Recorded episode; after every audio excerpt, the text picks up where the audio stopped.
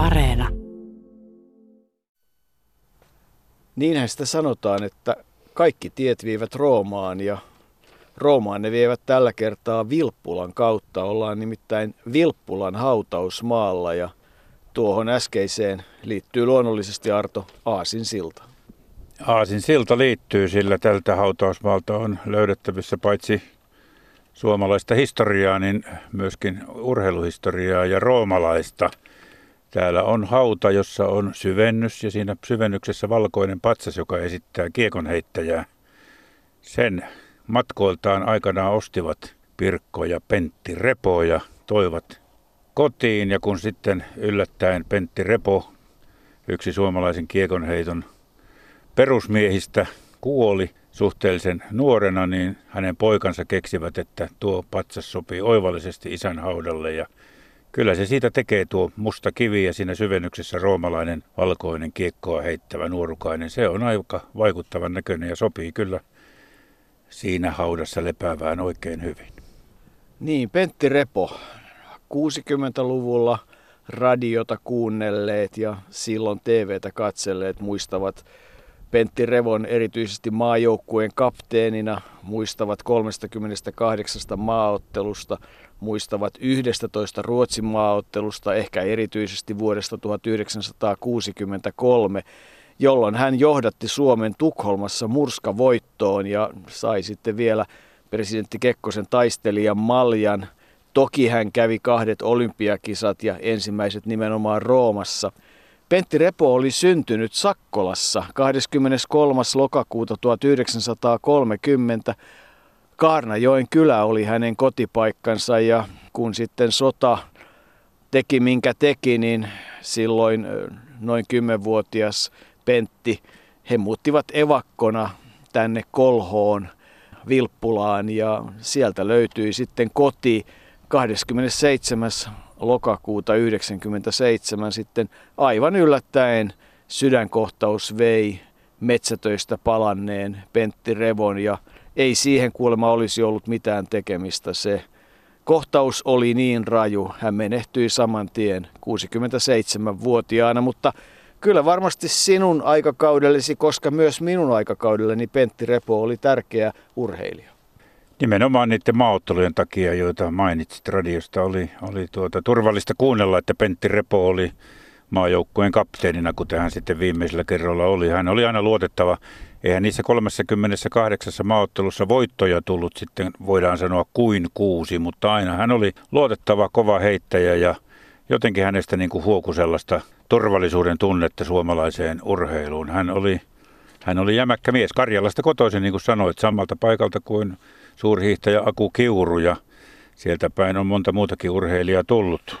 Kylmäkosken Tottijärven kautta tuo suurperhe, kymmenen lasta, joista yksi menehtyi jo aika pienenä, tuli tänne Kolhoon, tai Kolhoon tästä 12 kilometrin päässä, mutta Kolhoon tulivat ja eihän se Pentti Repo siellä koko ikäänsä ollut ja urheilut, vaan hän lähti ensiksi töihin. Hän kävi kyllä Vilppulassa 40-luvun lopulla maamieskoulun ja oli sitten myöhemmin Hyvinkäällä pienviljelijäopistosta valmistui agrologiksi ja toimi Anjalassa maatalousneuvojana 50-luvun alussa ennen kuin muutti sitten takaisin tänne Kolhoon ja ryhtyi aivan toiselle uralle kuin maatalousneuvoja uralle.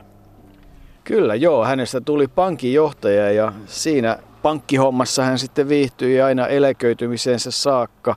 Vuonna 1991 hän jäi eläkkeelle, mutta kun mainitsit muun muassa tuon Aku Kiurun, niin täytyy sanoa, että täältä ei kovinkaan monen kivenheiton päässä tästä paikasta, niin on syntyisin ensimmäinen suomalainen naisten hiidon olympiavoittaja, eli Lyydia Viideman ja melko lailla tarkalleen vieläkin kohtuullisissa voimissa oleva Lyydia syntyi 1920, siis 98 vuotta sitten, oikeastaan lähes päivälleen nyt kun tätä äänitetään. Ja kun tuossa katsotaan hiukan vinosti, niin nähdään tuo Vilppulan kirkko ja ollaanhan nyt sitten myös noin sadan vuoden takaisten asioiden kannalta aika merkittävässä paikassa siinä mielessä, että tuossa virran kummallakin puolella tai siinä oli se rintamalinja parinkin kuukauden ajan sisällissodassa. Se on sitä tämän alueen murheellista ja suomalaista murheellista muistoa, mutta Mutta nähtiinhän tuossa matkalla tänne ajettaessa myös ensimmäinen suomalainen lentotukikohta. Niin, Kolhossa silloin sisällissodan aikaan oli ensimmäinen lentotukikohta ja siitä on muistomerkki olemassa. Ukon selkä näkyy siitä muistomerkin takaa hyvin ja sieltä näkyy, jos tietää, katsoa myös Pentti Revon saari. Eli Pentillä ja Pirkolla oli oma saari ja on vieläkin Pirkkosen periaikanaan. Ja, ja siellä on heillä sitten mökki, jossa Pirkko käy edelleen. Pirkko on asustellut nyt sitten leskenä ja kuten hän sanoi, kun hänen luonaan vierailemme, kyllä minä viihdyn yksin, mutta varmasti kaipaus Penttiin on yhä olemassa, vaikka aikaa onkin jonkun verran vierähtänyt. Niin se oli aika hauska, kun Pirkko meille kertoi, kun kysyin, että no miten te sitten oikein tapasitte, että kumpi löysi kumman, niin Pirkko sanoi, että taisin minä ruveta käymään siellä säästöpankissa. Pirkko on siis Penttiä viitisen vuotta nuorempi. Hän on syntynyt 35, mutta todella kertoi, että siellä hän rupesi käymään ja silloin tuli oikeastaan myös kuvaus siitä, että miten nykyisin aika hiljainen ja syrjäinen Kolhon kylä oli noihin aikoihin, nimittäin siellä oli neljä pankkia – oli osuuspankin, säästöpankki ja kansallispankki, lisäksi myös postipankki. Siellä oli 11 kauppaa ja se mikä oli mielenkiintoista, niin siellä oli myös elokuvateatteri, koska se oli paikka, missä tämä nuori pari rupesi käymään. Silloin tietysti Pentti Repo oli ehtinyt jo kulkea, niin kuin sanoit, Hyvinkään ja Anjalan kautta ja löytänyt 56 sen Kolhon osuuspankin homman, joka ei tietysti kestänyt kovin pitkään, koska hän halusi harjoitella ja, ja hän halusi kilpailla ja jostain kumman syystä hänelle ei sitten myönnetty lomaa ja niinpä hän päätti, että hän irtisanoutuu ja harjoittelee, teki sinä kesänä ilmeisesti sitten aika lailla metsätöitä, niin kuin monet muutkin suomalaiset harjoituksen myötä. Ja niinpä paikalliset, kymmenkunta paikallista liikemiestä ja vaikuttajaa päätti, että Pentillähän hoidetaan työpaikka ja perustivat sitten säästöpankin vuonna 1957 ja siinä hän työskenteli todella aina vuoteen 1989 saakka. Oli sitten pari vuotta Vilppulan aluejohtajana. Onko sitten käynyt niin, että pankkikriisi osin edesauttoi sitä, että oli helppo jäädä sairaseläkkeelle, kun se selkä ja ne hermokanavat olivat aika tukossa siellä selässä, mutta yhtä kaikki pitkän pankkiuran hän teki ja ja niin hän sanoi, että, että se, joka lainan ottaa, se hoitaa myös lyhennykset. Ei ihan hevin ollut niin sanotusti löysälainan myöntäjä, oli tiukka ja jämäkkä kaveri. Mauri Matilainen, joka tunsi Pentti Revon jo pikkupoikana ja on Kolhon urheilussa ollut mukana vuosikymmeniä, hän kertoi meille, että Pentti Repo oli ennen kaikkea avulias aina asiat lutviutuivat, kun hänen kanssaan toimittiin. Ja hän ei koskaan tada, tavallaan sanonut suoraan ei, vaikka olikin suorasanainen mies. Pentti ja Pirkko alkoivat seurustella silloin 50-luvun lopussa. Pentin kiekkourahan kesti Matilaisen mukaan vuodesta 55 vuoteen 66 ja, ja vuonna 57-58 hän lähestyi sitten kotimaista kärkeä naimisiin. Pirkon kanssa Pentti meni vuonna 1959 ja pian syntyi sitten kaksi poikaa, 59 Pasi ja 60 Pertti vai oliko se nyt toisinpäin, kaksi poikaa kuitenkin tuli ja silloin vielä asuttiin Vessarin talossa, jonka Revon perhe oli saanut sitten, heidät oli sinne asutettu suuren kartanon maille, löydetty sieltä heille tilaa ja Pirkko ja Pentti ja pojat sitten myöhemmin asuivat useita vuosia kuitenkin siellä Vessarin talon yläkerrassa, kunnes Pentti itse rakensi siihen lähelle muutaman sadan metrin päähän oman talon vuonna 1964 se valmistui. Sitä ennen siinä talon pihassa oli jo kiekonheitto harjoituspaikka. Teräsverkkoa lienee ollut kuusi kuutisen metriä pystyssä ja katoksen alta Pentti siinä harjoitteli varsinkin talvisin, etteivät kiekot hukkuisi lumeen.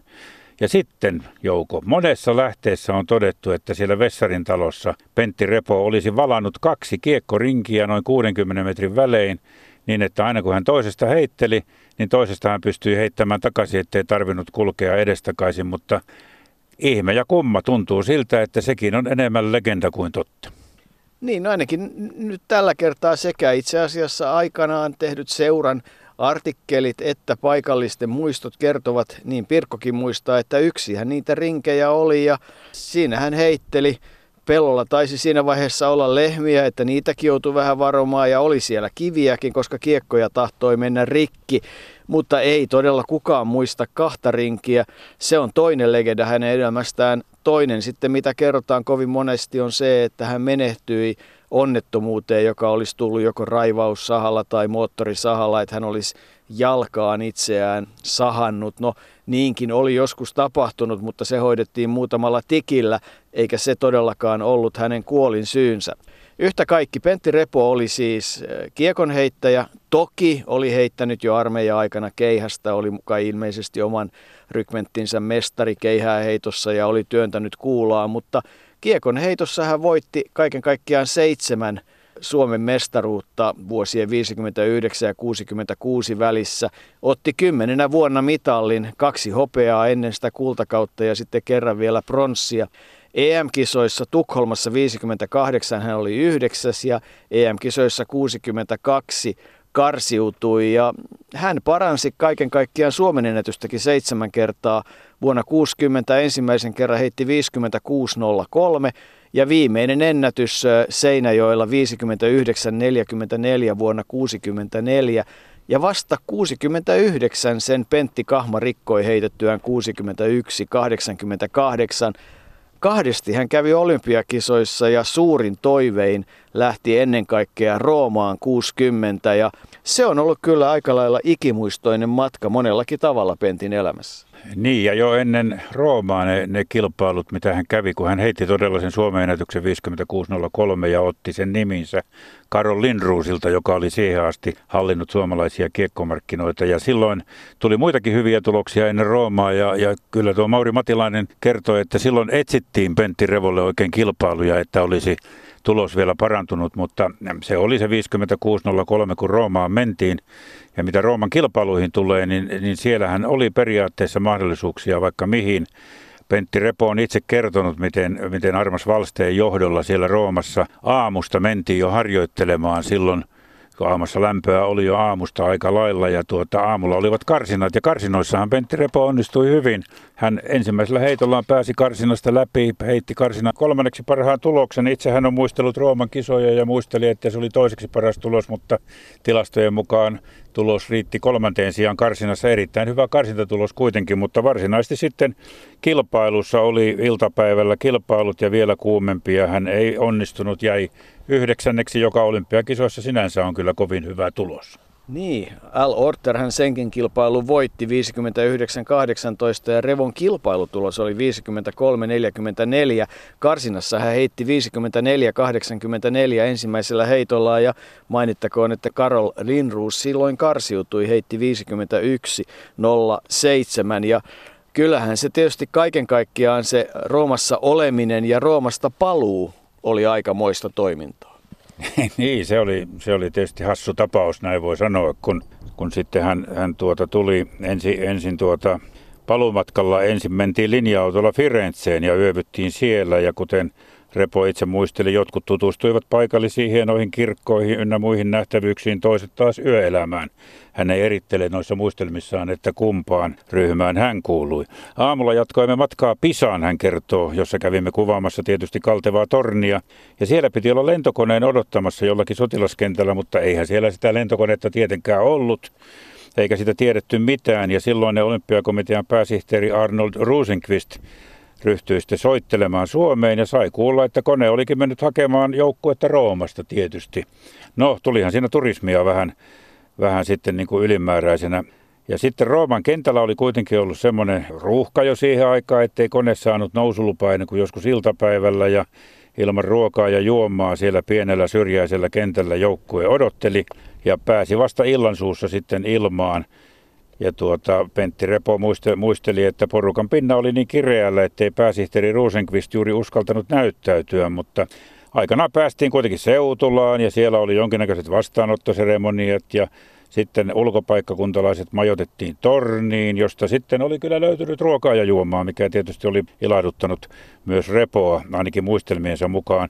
Ja sitten vähitellen kotiin, ja kun iltapäivällä Pentti Repo jäi junasta Kolhon asemalla, ja silloin asemalla oli junalähetysvuorossa hänen appiukkonsa Toivo Järvinen, niin tämä tuli onnittelemaan häntä oikein kädestä pitäen ja Repo itse kertoi, että kun olin vähän hämmästyneen näköinen, hän ei itse uskonut, että yhdeksäs sija nyt olisi niin kädenpuristuksen arvoinen, niin Topi oli jatkanut, niin et taida tietääkään, olet saanut pari päivää sitten toisen pojan.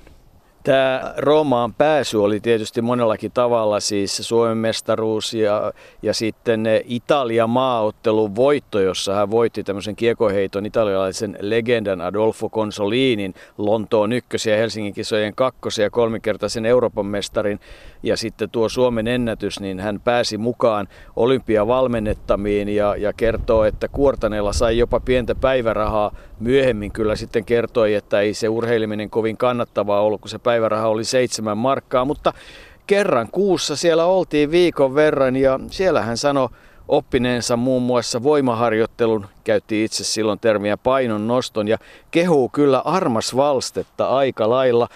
Sitten siihen liittyy tietysti omaa ajankuvaansa, koska silloin keksittiin, että urheilijoita voidaan testata ja Valste oli innostunut tämmöiseen step-testiin. No sehän nyt ei sitten ihan mennyt sekään nappiin. No ei se mennyt nappiin, kun kaikki, tai ei kaikki, vaan osa urheilijoista harjoitteli kotona ainoastaan niitä, mitä tarvittiin siihen step-testiin ja aina tuli hyvät tulokset, mutta itse urheilusuoritus ei parantunut ennen kuin Valste sitten hokasi, että nyt häntä jymäytetään ja, ja, ja huomasi, että ei se tuolla lailla onnistukaan. Pentti Repo itse oli, ootko muuten huomannut Jouko, kun ollaan täällä hautausmaalla, nyt on aika hyvä kiekko tuuli. Tuuli vetelee tuosta, että jos Pentti Repo pääsisi tuosta alamäkeen tuonne virtaa kohti heittämään, niin saattaisi olla, että kahden kilon limppu lentäisi ihan kivasti tai sitten vastatuuleen paremminkin ylämäkeen. Mutta itse, itsehän oli, on sanottu, että Pentti Repo oli nopea ja terävä hänen ja, ja, ja teknisesti hyvä heittäjä. Ei niinkään voimakas, vaan nopea ja terävä. Mauri Matilainen muisteli, että penkkipunnerus saattoi ennätys olla Revolla 127 ja kiloa, jota ei ihan hirveän kovana pidä pitää, mutta, mutta nopea ja terävä hän oli. Ja tuo 60 metriä, vaikka sitä ei nyt ole jäänyt mitään semmoisia varsinaisia muistoja siitä, että kuinka tärkeä raja se olisi Pentti Revolle ollut. Hän heitti vuonna 64, 59, 44, joka säilyi, kuten sanoit, Suomen ennätyksenä sitten viisi vuotta. Niin se 60 metriä ei koskaan rikkoutunut, mutta siellä harjoitellessaan sillä Vessarin talossa niin olivat tuota, sillä lailla mitanneet, että kun kiekko oli jollain pitkällä heitolla osunut johonkin pylvääseen ja siitä oli katsottu sen tulokulma, että mihin se olisi päätynyt, jos ei se olisi osunut siihen pylvääseen, niin silloin se heitto olisi ollut tuollainen 63 metriä ainahan harjoitusheitot ovat pitempiä, mutta kyllä Pentti Revolla ilmeisesti edellytykset olisi ollut siihen 60 metriin, mutta sen rikkominen jäi sitten Pentti Kahman tehtäväksi. Repo itse rikkoi 50 metrin rajan ensimmäisen kerran siellä, missä eilen käytiin myös tuolla Kolhon urheilukentällä, mutta kun se oli niin sanottu epävirallinen urheilukenttä, niin silloin sitä heittoa ei vielä voitu hyväksyä, mutta Mauri Matilainen meille näytti senkin paikan, ei se urheilukenttä nyt ei niin urheilukentältä tällä hetkellä näytä, mutta kenties jos rahaa löytyy, niin siitä voisi vielä harrastuspaikan nuorille tehdä. Kyllä, ja kyllähän tietysti kun puhutaan tästä Pentti Revon seurahistoriassa, niin hän edusti Hyvinkään tahkoa Anjalan liittoa, vaikka toisin sanotaan. Silloin ollessaan siellä hän kenties oli vuoden kummassakin tai kaksi, mene ja tiedä. Kolhon urheilijoihin hän liittyi 47, oli perustajajäseniä. Hänestä on muuten itse asiassa Kolhon kentän kisoissa kuvia jo vuonna 1946, jolloin hän olisi osallistunut heittoihin ja ja hän oli vahvasti mukana, kun Kolhon urheilijat yhdistyi Vilppulan vetoon, muodostui Vilppulan veikot. Silloin edettiin vuotta 1966 ja silloin sitten oli takana myös se toinen olympiamatka, nimittäin vuonna 1964 Pentti Repo pääsi mukaan Tokioon. Ikävä kyllä karsiutui tuloksella 52-93. Oli aika pettynyt, koska satsasi aika paljon – ja, ja pääsi sitten sinnekin mukaan oikeastaan tuon kovan ennätyksensä ansiosta. Al Orter sielläkin voitti, heitti silloin 61 metriä, muuten molemmat nämä Orterin tulokset on ollut silloin aikana olympiaennätyksiä. Ja sieltä muistan, kun kerrottiin, että hän oli harjoituskentällä ja sanoi, että hän viuhtoi niin valtavasti ja pyöri kuin väkkärä ja sai kiekon lentämään 53 metriä, kun sitten nämä ajan suuret Silverster ja Orter tulivat sinne Danek muun muassa. Ja eikö se niin ollut, että heittelivät ilman vauhtia semmoista 58 ja 59 metriä. Repo sanoi, että oho. Joo, se on, se on kenties ollut jonkun verran masentavaa siinä vaiheessa, kun itsellä oli jonkun verran tekniikka hukassa ja olympiafinaaliin pitäisi pyrkiä, mutta sellaista tuo urheilu on, että aina toiset ovat parempia ja ne kisat eivät sitten niin hyvin sujuneet varmasti kuin olisi voinut toivoa ja johan se Pentti ura alkoi silloin olla vähitellen päätöspisteessään vuonna 1966 hän heitti viimeiset heittonsa ja keskittyi sitten, oli muun muassa kasvihuoneita ja sitten hän rupesi kavereiden kanssa tekemään lasikuituveneitä ja metsätöitä riitti kaiken aikaa, että siinä sitä alkoi pankinjohtajan vapaa-aika mennä. Kyllähän hän sitten kuitenkin oli jonkun verran mukana myös seuratoiminnassa ja myös politiikassa. Joo, sekin on oikeastaan aika hauska tarina, että hän oli siis kokoomuksen edustajana Vilppulan kunnanvaltuustossa 89-92 ja kunnan hallituksessakin 89-90, mutta kyllästyi, kun oli sitten todennut Mauri Matilaiselle, että että on tämä politiikka omituista, että kun harjanvarresta puhutaan, ei kotiin pääse, mutta miljoonapäätökset tehdään kops kops ja se kyllä aika hyvin varmaan kuvaa sitä, että pikkuasioista on niuhotettu ja, ja kun Pentti Rebon elämää nyt noin pinnallisesti on tutustunut, niin jotenkin vaikuttaa, että hän on ollut hyvin semmoinen jalat maassa ja pragmaattinen ihminen, mitä osoittaa sitten, että hän on ollut tietysti kunnan tilintarkastaja ja pelkästään toi pankinjohtaja, työ ja kaikki muu, niin on voinut, on voinut kuvitella, että semmoinen pikkuasioista nyhrääminen on häntä hermostuttanut aika tavalla. Pyöreästi vuosi on aikaa Tokion olympiakisoihin, joihin maailman urheiluväen katseet kääntyvät poikkeuksellisessa mielenkiinnolla. Ovathan kisan nyt ensimmäistä kertaa Aasiassa – ja onhan kirsikkakukkien ja geissojen kaupunki omalla tavallaan vielä vain rajoitetusti yleisen turistikanssakäymisen piirissä. Vaikka Urheiluliiton johdolla on luonnollisesti suuri vastuu olympiajoukkueemme hoitamisesta siihen kuntoon kuin Tokio vaatii, niin aktiiviurheilija ja aktiiviurheilijoiden joukko, se kuitenkin kantaa päävastuu, siitä ei mihinkään pääse. Eräs niistä miehistä, joka sen niskassaan varmasti tuntee, on Pentti Repo, viimeisten maaottelujoukkuettemme kapteeni. Niin, aluksi minä tietysti haluaisin sanoa sen, että minä yhdyn tuohon Pekan puheeseen sikäli, että nämä itse urheilijathan ne ovat siis ratkaiseva tekijä näissä olympia niin kuin muissakin kilpailuissa ja näin ollen heidän panoksensa on kaikkein tärkein. Jos nyt otettaisiin tämän kesän pohjalta näiden meidän poikiemme suorituksia, niin esimerkiksi niin kuin niin Eskolan ja Steniuksen tulokset ovat olleet tänäkin aattavuonna erinomaisia kuin myös Nevalan ja niin kuin kaikkien kolmen neljän seiväsmiehenkin. Valmennustouhu on aivan ratkaiseva, että mies omaisi tuollaisen hyvän henkisen panoksen, niin hänen täytyisi siis omata tämä myöskin fyysinen kunto. Tällöin niin kuin hänen varmuutensa tämmöisessä tärkeässä kilpailussa lisääntyy ja hän saa niin kuin itselleen tuollaisen itseluottamuksen ja hän kasvaa tämän tehtävän mukana. Vuonna 1980 lokakuussa Pentti Repo täytti 50 vuotta ja silloin löytyi oikeastaan aika hauska löytö. En nimittäin ole ikinä aikaisemmin kuullut, että moukari tai kuula tai keihäs olisi muistellut, mutta ilmeisesti kiekko voi muistella. Niin, tässä on semmoinen pitkä runo, jonka kirjoittaja on tietysti olemassa, eli Esko Lauriason on kirjoittanut, mutta tämän on ikään kuin kiekko kirjoittanut onnitteluksi Pentti Revolle tämän 50-vuotispäivänä. Aika pitkä runo, mutta luen siitä nyt vähän, koska tuota, onhan tämä aika ainutlaatuinen. Eli näin tämä runo alkaa. Ensimmäiset, ensimmäinen kappale on kaiken pisin. Tänään täältä nurkasta, Pentti, sinua muistelen. Muistelen aikoja, jolloin olimme yhtä. Muistelen kätesi hellää, mutta väkevää kosketusta. Muistelen paikkaani urheilukassissasi, jossa usein sain nojata pehmeään suomipaitaasi. Muistelen junan kolketta ja tuhansien kilometrien taivalta, autosi takaistuimella. Muistelen riemun kiljahduksia, kun minun jälkieni tutkittiin nurmikolla. Mittamiesten jämeriä askeleita muistelen karjahdusta, joka tuhansia kertoja saatteli minut halki ilmojen. Muistelen merkkilippuja, joiden ylitse lensin kuin hurmiossa. Niin, kiekko muistelee ja itse asiassa kiekolla taisi olla ikävä vähän niitä aikoja, mutta jollakin lailla taisi varmasti Pentilläkin olla ikävä niitä heittoaikoja. Kyllähän aina oli valmis junioreita kuljettamaan ja opastamaan, vaikkei varsinaisesti valmentanut. Ja kyllähän sitten jonkun verran heitteli vanhoillakin päivillä vanhasta muistista, niin sitä sanottiin.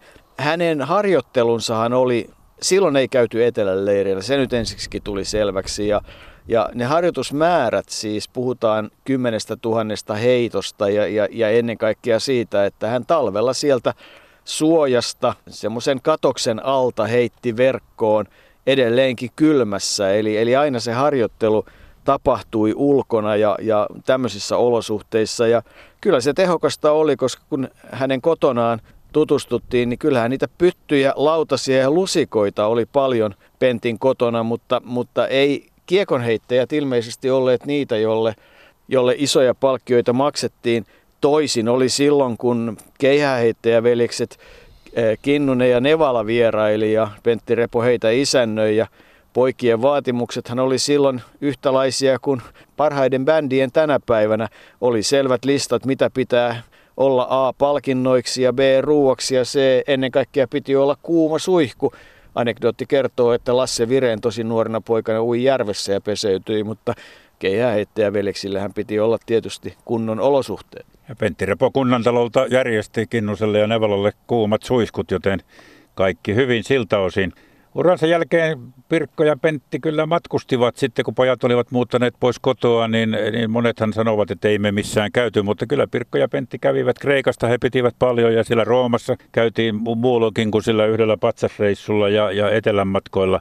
Mutta ennen kaikkea Pentti teki töitä. Kun kysyimme Pirkko mikä oli, oliko hänessä joku huono puoli, niin hän, Pirkko sanoi, että hän teki liikaa töitä ja töitä teki muun muassa siellä metsäpalstalla, jonka Pirkko oli myös perinyt 10 hehtaaria metsää. Ja siellä metsäpalstalla he olivat lokakuussa, Pentti oli juuri täyttänyt 67 vuotta, he olivat siellä töissä ja muutaman tunnin siellä puita raahattiin ja sahattiin ja katkottiin ja siivottiin. Ja Pentti oli sanonut siellä, että vähän väsyttää ja lähdetään pois. Ja niin oli menty ja tultu kolhoon sinne vuonna 1964 rakennettuun rakkaaseen kotiin – Pirkko oli sanonut, että keitän ensin kahvit ja syödään sitten vasta ja oli keittänyt kahvit. Pentti oli tuolissa istunut ja ottanut kahvikupin, siirtynyt sohvalle ja pannut kupin pöydälle ja kaatunut siitä suoraan maahan. Sydäninfarkti oli niin kova, että vaikka palokunta kolhosta ehti minuuteissa kuitenkin, ei siitä niin monta kilometriä ollut paikalle ja elvytettiin puolisen tuntia, niin siihen kiekoheittäjä uupui 67-vuotiaana kotiin salattialle.